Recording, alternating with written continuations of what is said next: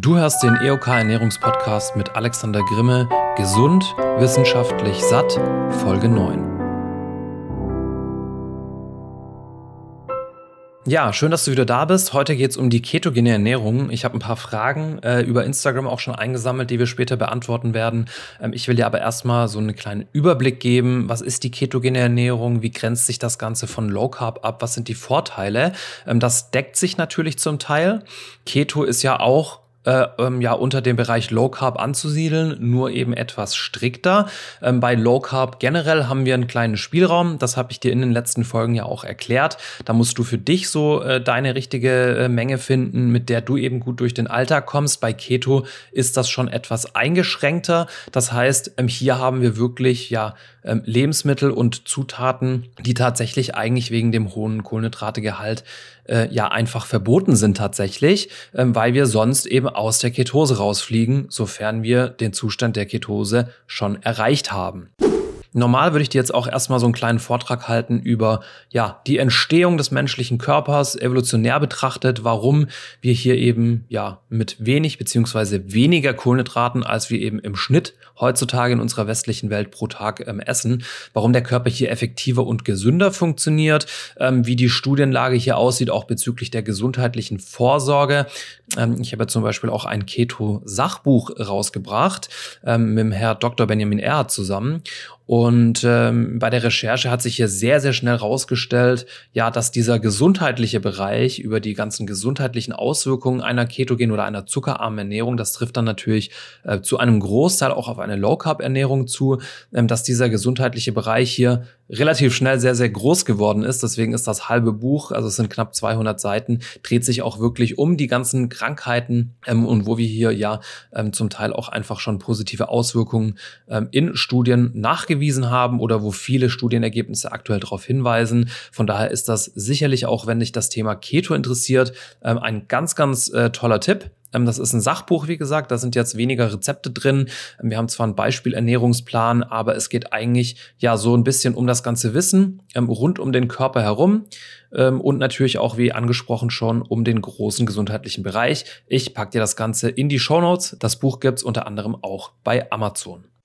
Ja, sprich diese ganze Entstehungsgeschichte des menschlichen Körpers, evolutionär betrachtet, das habe ich dir in der letzten Folge äh, zur Low Carb Ernährung ja auch schon gesagt. Also, wenn du das noch nicht angehört hast, hör dir hier gerne auch nochmal Folge 8 an. Ähm, deswegen werde ich das jetzt nicht nochmal wiederholen, sondern wir steigen direkt ein, ja, mit dem Begriff äh, ketogene Ernährung und ein paar Begrifflichkeiten, die ich dir jetzt erstmal auf die Schnelle erklären möchte ähm, weil du hast ja jetzt von mir auch schon mehrfach gehört, dass es gerade im Ernährungsbereich, ähm, wenn es in komplexere Themen reingeht, aber wir trotzdem an der Oberfläche bleiben, ähm, dass es ganz, ganz wichtig ist, einfach, dass wir ganz genau darauf achten und wissen, was wir sagen, damit ja nichts falsch verstanden wird und dass niemand ähm, ja auf die Idee kommt, irgendwelches Wissen, was er vielleicht noch nicht mal richtig versteht, dann weiterzutragen ähm, und dass dann hier irgendwelche Unwahrheiten ja, über Ernährung entstehen ähm, oder manche Leute einfach was anderes verstehen, was sie eigentlich sagen. Deswegen an dieser Stelle auch nochmal eine kleine Definition. Also, wir fangen an mit dem Thema ketogene Ernährung. Ketogene Ernährung, auch das wäre jetzt wieder was, wo die meisten sagen, ja, das ist ja eine Diät. Natürlich ist das nicht so. Eine ketogene Ernährung beschreibt erstmal nur die Makroverteilung, genauso wie bei Low Carb ja auch. Low Carb ist keine Diät, genauso wie Keto keine Diät ist. Erst wenn wir das Ganze mit einem Kaloriendefizit verbinden, dann haben wir ja hier eine Ernährungsform, eine ketogene Ernährungsform in einer Diät. Dann haben wir eine ketogene Diät. Zusätzlich wird der Begriff natürlich zum Beispiel auch auf Produkten verwendet. Das hat natürlich auch nichts mit irgendwelchen Diätprodukten zu tun, sondern bezieht sich erstmal rein ja auf die Nährstoffzusammensetzung von dem Produkt. Also wenn du einen Keto-Riegel hast oder ein Keto-Brot, ähm, dann sagt dieser Ausdruck erstmal nur, dass dieses Produkt ähm, wahrscheinlich sehr, sehr wenig Kohlenhydrate hat, ähm, sagt ja aber erstmal noch nichts über den Energiegehalt zum Beispiel aus. Also das beobachtet man ja zum Beispiel häufig bei ja, Low-Carb-Riegeln oder Low-Carb-Broten, Keto-Broten, ähm, dass die zwar einen deutlich geringeren Anteil an Kohlenhydraten haben, aber nicht zwangsweise auch weniger Kalorien haben müssen als ein normales äh, Produkt im Vergleich. Also da muss man immer auch ganz genau hingucken, ähm, weil das Kaloriendefizit beziehungsweise die Energiebilanz natürlich immer mit dazugehört. Man kann nicht einfach zu einem Low Carb oder zu einem Keto-Produkt greifen und dann so viel davon essen, wie man möchte. Ähm, man kann nämlich genauso mit Low Carb oder Keto natürlich, wenn man überkalorisch ähm, ähm, in der Tagesbilanz ist, auch zunehmen. Ähm, das darf man natürlich an dieser Stelle nie vergessen. Also zusammengefasst, wir unterscheiden hier ganz klar zwischen ketogener Ernährung und ketogener Diät. Als nächstes kommen die Begriffe Ketone bzw. Ketonkörper. Was ist das Ganze? Wo kommen die her und was für eine Aufgabe haben die? Ketonkörper sind ganz einfache chemische Verbindungen, die sich im Blut befinden können, mal in niedriger, mal in höherer Konzentration, da komme ich nachher dazu. Und die dienen dem Körper als sozusagen Ersatzenergiequelle für die Glucose, falls die einfach nicht mehr da ist. Das heißt, der Körper akzeptiert diese Ketonkörper als Glukoseersatz zur Energiebereitstellung. Eine geringe Konzentration, wenn du jetzt angenommen mal nicht auf deine Ernährung achtest, ähm, von diesen Ketonkörpern befindet sich aber trotzdem immer mal wieder im Blut. Ähm, einfach auch, weil bei der Verdauung von Proteinen solche äh, Ketonkörper auch entstehen. Auf der anderen Seite hast du vielleicht auch mal Tage, wo du weniger, also unbewusst auch weniger isst oder du hast mal, keine Ahnung, also ich bin auch oft schon mal abends super spät heimgekommen, bin einfach nicht mehr zum Essen gekommen, äh, war dann super müde, bin ins Bett gegangen und hatte an dem Tag vielleicht nur eine Mahlzeit. Das heißt, ich habe ähm, ja irgendwie aus Zufall an diesem Tag super wenig Kalorien gegessen oder habe super lange gefastet, weil, äh, keine Ahnung, zeitlich irgendwas nicht gepasst hat. Auch dann kann es sein, dass der Körper natürlich ans Körperfett rangeht und Ketonkörper daraus produziert. Das ist nämlich der ähm, Hauptbestandteil äh, beziehungsweise der, die Hauptherkunftsquelle äh, ja, wo Ketonkörper in einer ketogenen Diät herkommen. Das heißt, das ist das, was wir damit bezwecken wollen. Diese Ketonkörper kommen nämlich dann in der Ketose, und da komme ich auch gleich dazu, was das bedeutet, aus unserem Körperfett. Das heißt, der Körper spaltet die Fettsäuren auf, die er in, im Fettgewebe eingelagert hat, eben genau für so eine Situation. Ähm, und bei dieser Aufspaltung von den Fettsäuren, das nennt sich ähm, Lipolyse, ähm, entstehen auch diese Ketonkörper, die dann ins Blut abgegeben werden, um eben Energie bereitzustellen. Wenn wir dann eine bestimmte Konzentration äh, im Blut überschritten haben, die eben ja schon auch deutlich über diesem Bereich liegt, den man eben ähm, vielleicht auch mal so zufällig erreicht, äh, dann beginnt die sogenannte Ketose. Das heißt, die Ketose ist erstmal nur ein Zustand, die beschreibt, ich habe eine bestimmte Menge an Ketonkörpern im Blut. Ähm, und jetzt kommt eben ähm, diese häufige Frage, die mir immer wieder gestellt wird, hey Alex, was ist denn mit diesen ähm, exogenen Ketonen? Die sehe ich überall auf Instagram, die werden überall beworben. Ähm, dazu muss man jetzt auf der einen Seite sagen, Exogene Ketone, so wie sie häufig online angeboten werden, laufen ähm, auch über Firmen, die so im ja, äh, Direktvertrieb, im Netzwerkvertrieb irgendwie vertrieben werden. Ähm, deswegen werden die natürlich immer angepriesen, so wie äh, alle anderen Sachen, die in so einem Bereich eben auch ja angeboten werden. Da wäre ich dann immer schon mal vorsichtig. Ähm, an sich ist das aber ein anderes Thema. Ähm, ich will dir im Prinzip hier an dieser Stelle nur erklären, dass wir, wenn wir wirklich nahrungsinduziert, also wir achten auf unsere Ernährung, um eben in diese Ketose zu kommen. Ähm, wir wollen unseren Körper dazu zwingen, beziehungsweise in eben diesen Zustand versetzen, dass die Ketonkörper eben aus unserem Körperfett kommen äh, und nicht irgendwo anders her, weil ansonsten, ja, verschwindet ja mein Fett nicht. Also die Ketone, die aus meinem Körperfett kommen, sind sozusagen verbrauchtes Körperfett. Jetzt habe ich natürlich die Möglichkeit, diese Ketone auch von außen zuzuführen. Also die kommen dann nicht aus dem Körperfett aus mir raus, sondern von außen. Deswegen heißen sie exogene Ketone. Äh, die kann man zum Beispiel trinken. Ich glaube, es gibt auch Tabletten. Ähm, keine Ahnung, ich habe mir das noch nie ähm, näher angeguckt, ähm, sondern ich bin immer nahrungsinduziert in meine Ketose reingegangen. Ähm, auf der anderen Seite sind diese exogenen Ketone super, super teuer. Äh, die haben schon einen Einsatzzweck. Da komme ich vielleicht nachher auch noch mal kurz dazu. Aber ähm, das ist jetzt nicht der der, äh, einfache Freifahrtschein dafür, dass plötzlich deine Fettverbrennung wie wild losgeht, ja.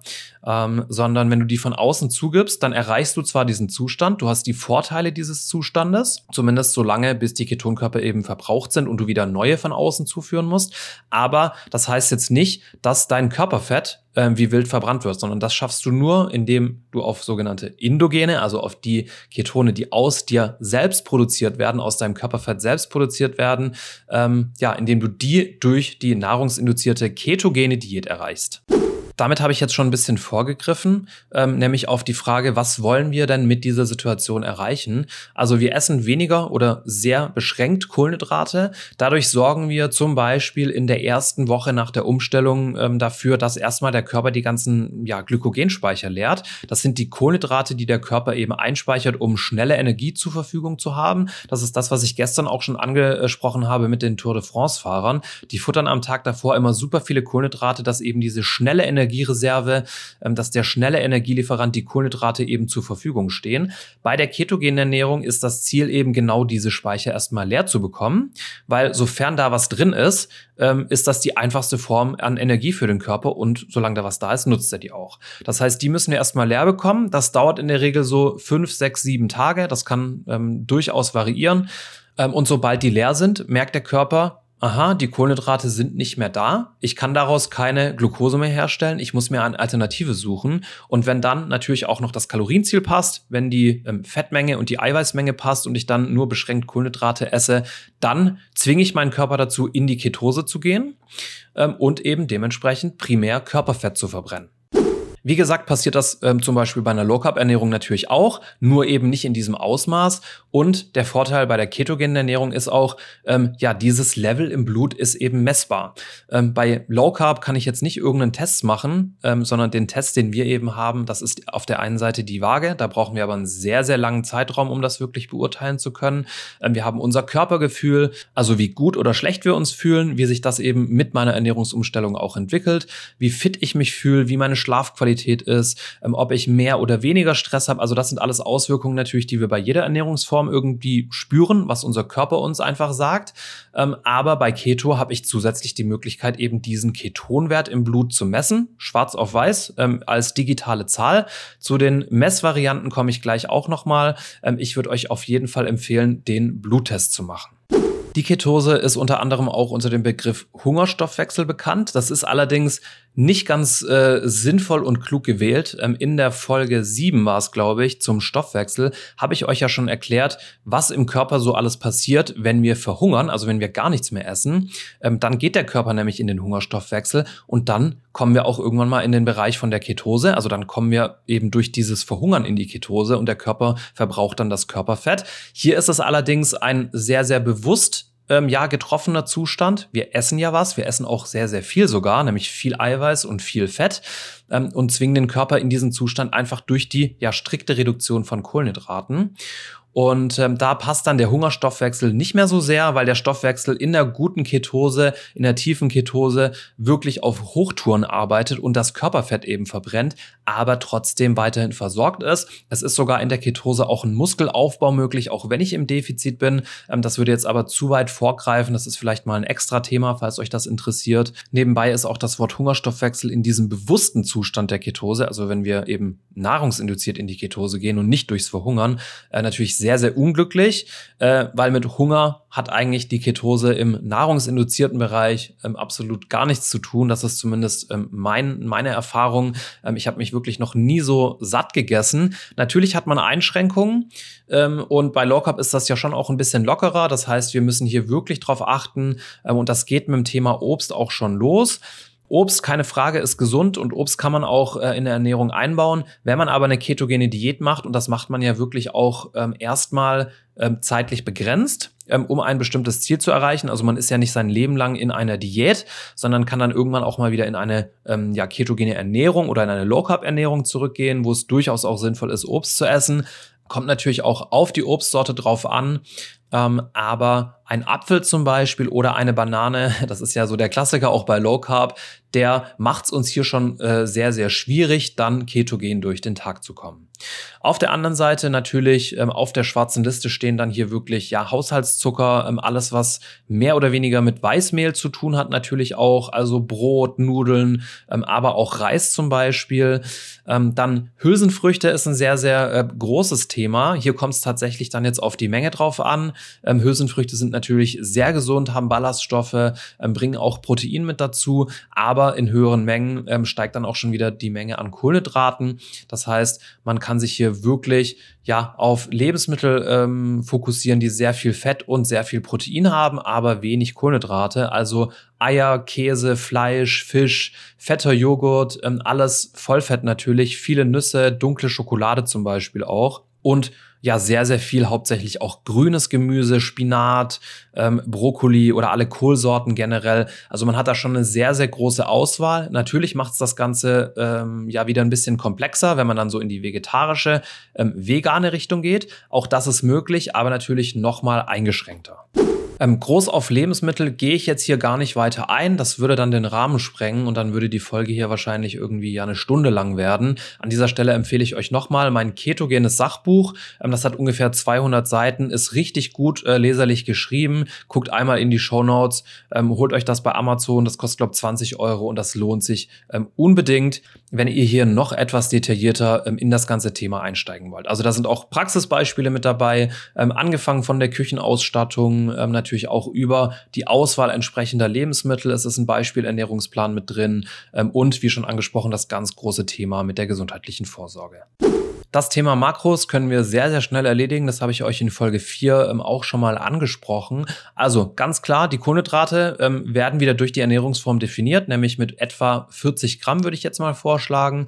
Ähm, das Protein an dieser Stelle, ähm, da kann man auch noch mal weiter ins Detail gehen, würde ich aber erstmal ansetzen mit 1,5 Gramm pro Kilogramm Körpergewicht und der Rest ähm, der Auffüller ist dann das Fett. So könnt ihr euch das runterrechnen. Das habe ich beispielhaft in der Folge 4 eben auch einmal für die Formen Low Carb und Keto beispielhaft ähm, ja euch einmal erklärt zum Mitschreiben. Also hört euch das an dieser Stelle nochmal an, wenn ihr euch die ketogenen Makros ausrechnen wollt. Es gibt dann aber bezüglich dem Kaloriendefizit einen kleinen Unterschied ähm, im Vergleich zur Low Carb Diät. Ich habe ja gesagt, bei Low Carb darf das Defizit ungefähr so bis 500 Kalorien sein. Ähm, bei Keto darf das auch ein bisschen kleiner sein. Also man muss da einfach dann später auch mal ein bisschen experimentieren. Ich komme gleich dazu, ähm, wenn ich äh, ja über den Keto-Wert spreche und wie ihr das Ganze messen könnt und warum das eben so sinnvoll ist. Und ähm, da muss man auch einfach ein bisschen ausprobieren, ähm, weil das natürlich auch individuell immer mal ein bisschen abweicht. Das heißt, auch hier solltet ihr mit den Kalorien ein bisschen spielen ähm, und mit den Kohlenhydraten auch mal ein bisschen rauf und runter gehen und gucken, wo sind hier für euren Körper wirklich die Grenzen. Ähm, dazu kommen wir aber jetzt zum Thema Ketone messen. Wie eben schon angesprochen, kann ich diese Konzentration im Blut ähm, ja nachweisen und messen. Das Ganze wird angegeben in der Einheit entweder Millimol pro Liter oder Milligramm pro Deziliter, glaube ich. Ähm, ich beschränke mich jetzt auf die Angabe Millimol pro Liter, weil die meisten Geräte, die ich kenne, diese Einheit anzeigen. Und ähm, hier ist die der äh, ja, nahrungsinduzierte optimale Keto-Bereich ähm, definiert mit einem Dezimalwert von 0,6 bis 3,0. Das heißt, für die meisten oder die meisten Leute, die ich mir jetzt vielleicht von der Straße schnapp, die vielleicht lange jetzt gerade heute nichts gegessen haben oder irgendwie stark sportlich aktiv waren ähm, vor ein paar Stunden, da würde ich jetzt vielleicht irgendwie eine 0,2, 0,3 oder sowas messen ähm, im Blut. Ähm, und bei Leuten, die wirklich in der Ketose gerade sind, kann es sein, ich messe eine 2,0, eine 1,5 oder auch mal einen Wert über 3 3. Ähm, allerdings ist bei 3 so bezüglich der ähm, effektiven Ketose Schluss. Das heißt, alles, was da drüber liegt, ist nicht weiter förderlich in dieser Form. Ähm, es gibt dann noch die Ketoazidose. Ähm, das ist was, wo es dann wirklich gefährlich wird. Also da sollte man dann auch relativ schnell ins Krankenhaus gehen. Das ist aber mit einem gesunden Körper, also wenn man jetzt nicht gerade irgendwie Diabetes erkrankt ist oder sowas, ja absolut keine Gefahr. Das heißt, darüber muss man sich eigentlich keine Gedanken machen. Wenn man ja in der ketogenen Umstellung oder während man dann in der Ketose ist, ja einfach regelmäßig Werte von über 3,0 misst, heißt das im Prinzip einfach nur für dich, ähm, du bist in einem Bereich, wo es keine weiteren Vorteile hat und dementsprechend kannst du zum Beispiel einfach ein bisschen noch mehr essen, ähm, sodass dieser Wert eben sich vielleicht irgendwo unter drei einpendelt, wobei es aus der Erfahrung heraus jetzt eher selten der Fall ist, ähm, es sei denn, man treibt das wirklich, wirklich gut auf die Spitze. Da kenne ich auch ein paar Personen, die wir Grüße an dieser Stelle an den lieben Benny, ähm, der hier das Ganze so äh, ausgeklügelt hat, dass er wirklich jeden Morgen irgendwo bei 2,5 oder sowas richtig tief in der Ketose drin steckt. Ähm, es gibt noch weitere Testmöglichkeiten, wie zum Beispiel einen ähm, Urinteststreifen. Äh, die werden mir häufig vorgeschlagen, beziehungsweise häufig fragen mich Leute danach. Natürlich einfach nur aus dem Grund, weil diese Teststreifen deutlich billiger sind als so ein Testset. So ein Testset kostet ungefähr ich würde mal sagen, so 30, 40, 50 Euro, je nachdem, wie viele Teststreifen mit dabei sind. Und die Teststreifen sind dann auch relativ teuer zum Nachkaufen. Ein Test kostet ungefähr einen Euro, ähm, aber man muss sich ja auch nicht jeden Tag dann später testen. Am Anfang macht es natürlich Sinn, vor allem zur Umstellung, ob man auch einfach weiß, hey, mein Körper ist hier auf dem richtigen Weg, Richtung Ketose unterwegs. So kann man eben auch relativ schnell nach wenigen Tagen schon steuern und zum Beispiel die Kohlenhydrate oder auch die Kalorien ähm, direkt anpassen. Das kann man, wie gesagt, bei Low Carb eben erst nach ungefähr 14 Tagen, wenn ich die Waage und mein Körpergefühl beurteile. Bei Keto geht das eben deutlich schneller. Ähm, diese Urintests sind aber sehr, sehr, sehr ungenau. Auf der einen Seite, weil sie eben nicht die Ketone direkt nachweisen, sondern nur die Abbauprodukte im Urin.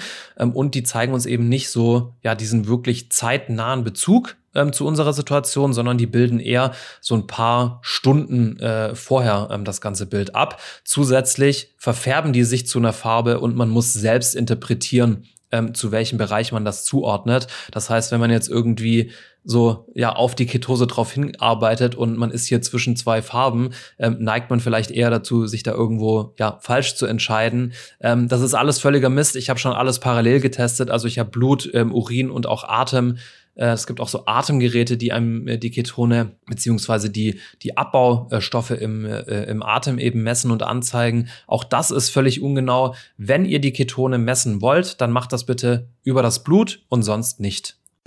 Ich möchte an dieser Stelle jetzt nur ganz kurz ähm, über das Thema gesundheitliche Vorsorge sprechen, einfach weil es den Rahmen sprengen würde. Vielleicht ist das auch mal was für eine extra Folge. Den Satz habe ich heute noch nicht gesagt.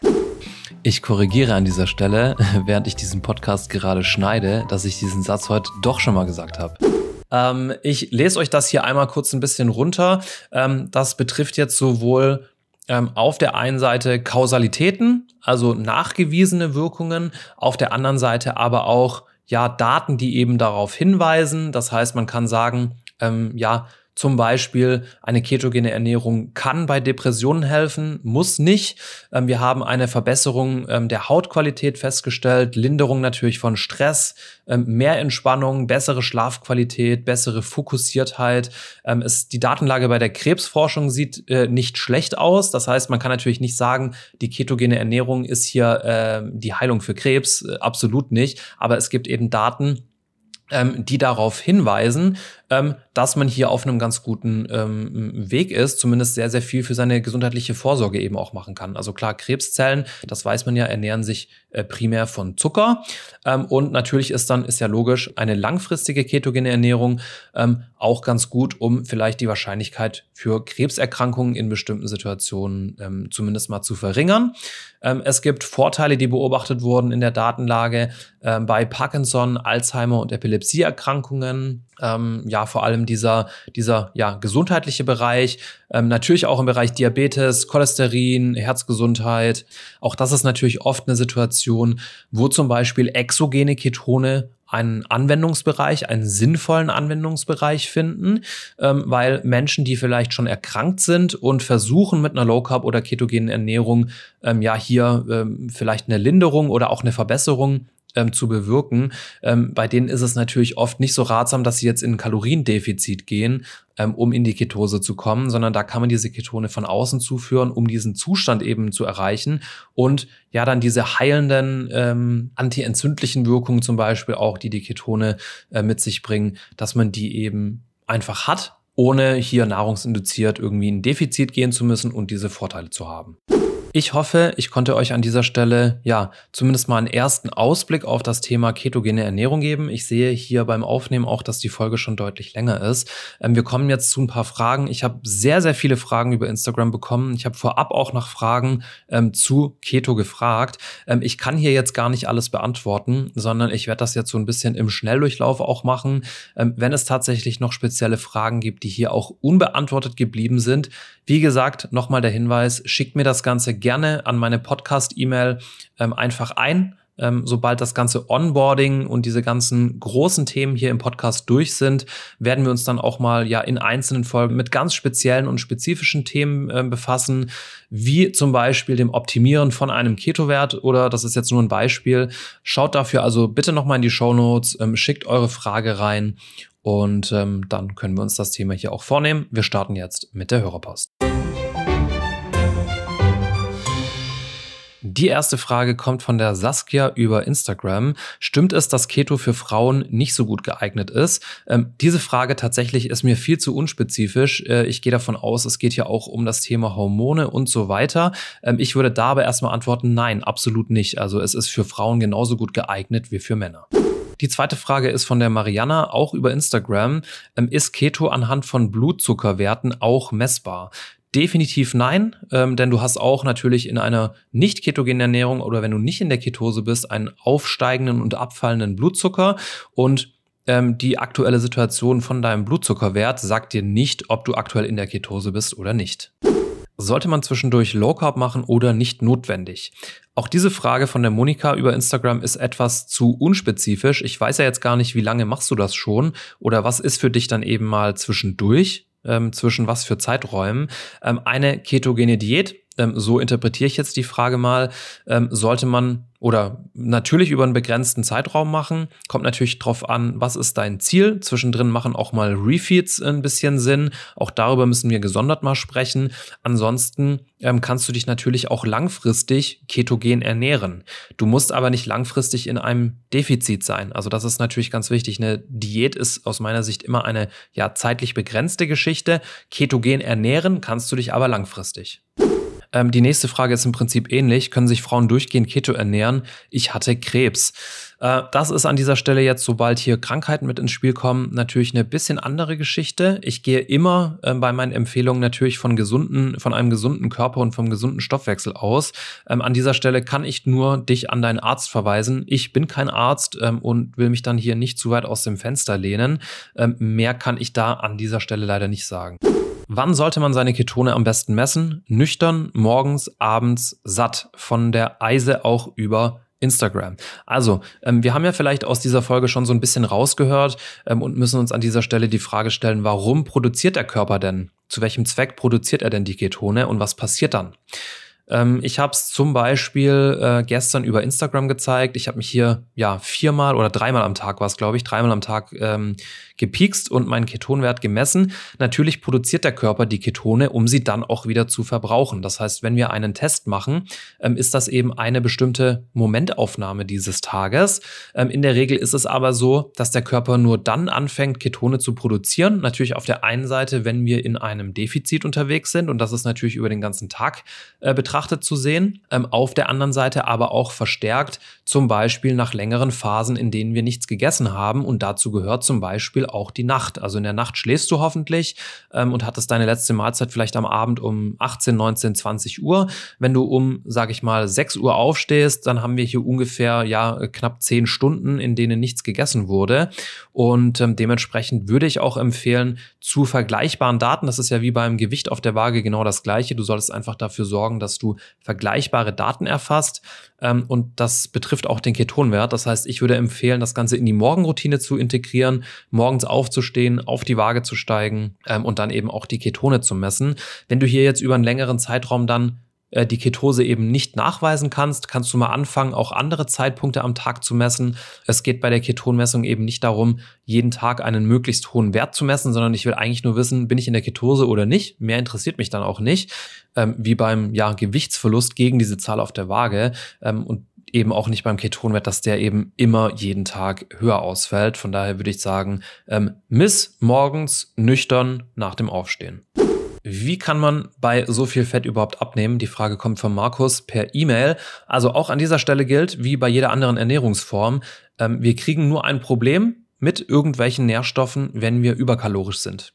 Ähm, in einer, ja, ähm, eingehaltenen ketogenen Diät. Das heißt, wenn wir schon unser Kalorienziel bestätigt haben, das ist ja wieder, ähm, das sind die Inhalte aus meinen ersten Podcast-Folgen, das solltest du erstmal herausfinden und wissen, was dein Kalorienziel ist. Und solange du dich wirklich zu 100 Prozent ähm, und du dir auch sicher bist, dass du dich innerhalb dieses Kalorienziels ähm, bewegst, wird alles, was du zuführst, von deinem Körper dementsprechend auch verbraucht. Genauso sieht es auch beim Cholesterin aus. Also die sehr, sehr fettreiche Ernährung ähm, sorgt in diesem Fall, wenn du auch die richtigen Fettsäuren und die richtigen Fettquellen isst, aber unterkalorisch unterwegs bist, sorgen eigentlich eher für ein ähm, ja, einen Ausgleich vom HDL und LDL-Cholesterin in ein gesünderes Verhältnis, als dass du hier eine, ja, ein großes Problem bezüglich Fett, und Arterien bekommst, wie es eben nur der Fall ist, wenn du die falschen Fette isst, aber zusätzlich auch überkalorisch bist.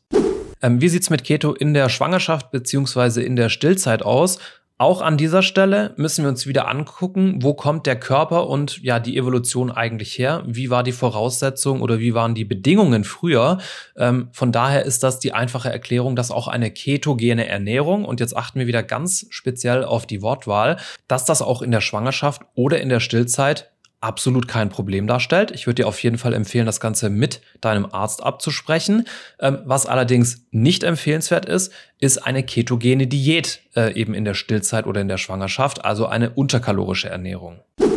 Von der Maria kommt die Frage, ähm, wie lange dauert es nach der Umstellung, um in die Ketose zu kommen? Also auch das ist von Person zu Person unterschiedlich. Wenn du die Kohlenhydrate ähm, ja ähm, einschränkst und dementsprechend auch ein Kaloriendefizit eben überprüfst und das auch einhältst, ähm, dann würde ich sagen, es dauert ähm, in der Regel so drei, vier, fünf, sechs Tage, manchmal mehr, manchmal weniger. Man kann das Ganze zum Beispiel beschleunigen, indem man wie ich am Montag, also ich habe jetzt äh, am Montag meinen ersten Tag komplett gefastet. Das ist aber nur so ein kleiner Booster. Das läuft bei mir manchmal auch besser, manchmal schlechter. Am Montag ging es jetzt irgendwie. Ähm, das beschleunigt dann so ein bisschen meine Ketose. Das heißt, ich bin am Dienstag mit einer 0,4 eingestiegen. Also noch nicht in der Ketose, war aber heute Morgen jetzt zum Beispiel mit einer 0,7 ähm, dann in der Ketose angekommen, nach drei Tagen. Auch an dieser Stelle muss ich beim Schneiden nochmal kurz unterbrechen. Mein Wert von heute Morgen war nicht eine 0,7, sondern eine 0,8. Und das Fasten ähm, am Montag einfach als Erklärung, das sorgt dafür, dass die Glykogenspeicher einfach schneller entleert werden, einfach weil ich tatsächlich gar nichts esse. Ähm, das ist absolut nicht notwendig, wenn man das nicht machen möchte. Von daher rein optional. Abschließend kommen wir nochmal zu den exogenen Ketonen. Das war die ja mit am häufigsten gestellte Frage. Ich weiß, da redet gerade jeder drüber, jeder will sie irgendwie verkaufen. Ähm, ich habe sie noch nie benutzt, mir war das immer viel zu teuer. Ähm, anfangs habe ich ja auch erklärt, warum es bezüglich der nahrungsinduzierten Ketose zum Körperfett reduzieren nur sinnvoll ist, wenn die Ketone aus unserem Körperfett eben kommen. Ja, also ich will ja nur die Ketone messen, die aus meinem Körperfett produziert werden, weil ich dann den Nachweis habe, dass mein Körperfett schwindet. Wenn ich Ketone von außen zuführe, dann vermischt sich das alles auch noch. Das heißt, ich weiß gar nicht mehr, wie effektiv bin ich jetzt vielleicht nahrungsinduziert gerade in der Ketose. Ähm, ich bringe hier immer mein Beispiel mit der Popcornmaschine. Also stell dir dich einmal als Popcornmaschine vor. Also du bist die Maschine und in dir drin ist das Körperfett, das du hast. Das ist Mais. Das heißt, in dieser Maschine liegt Mais und aus diesem Mais möchtest du Ketone produzieren. Das heißt, aus dem Mais muss Popcorn werden. Wenn du jetzt nahrungsinduziert in die Ketose reingehst, in einem Kaloriendefizit und bewegst dich vielleicht auch noch ein bisschen dazu und das passt alles mit den Makros, dann wird aus diesem Mais in deinem Körper wird Popcorn. Dann kannst du diese Popcornmaschine aufmachen, kannst das Popcorn rausholen und so hast du das Fett abgebaut. Ähm, was jetzt die exogenen Ketone machen, die machen die Popcornmaschine auf, und sehen, aha, da ist Mais drin und die leeren dann einfach fertiges Popcorn rein.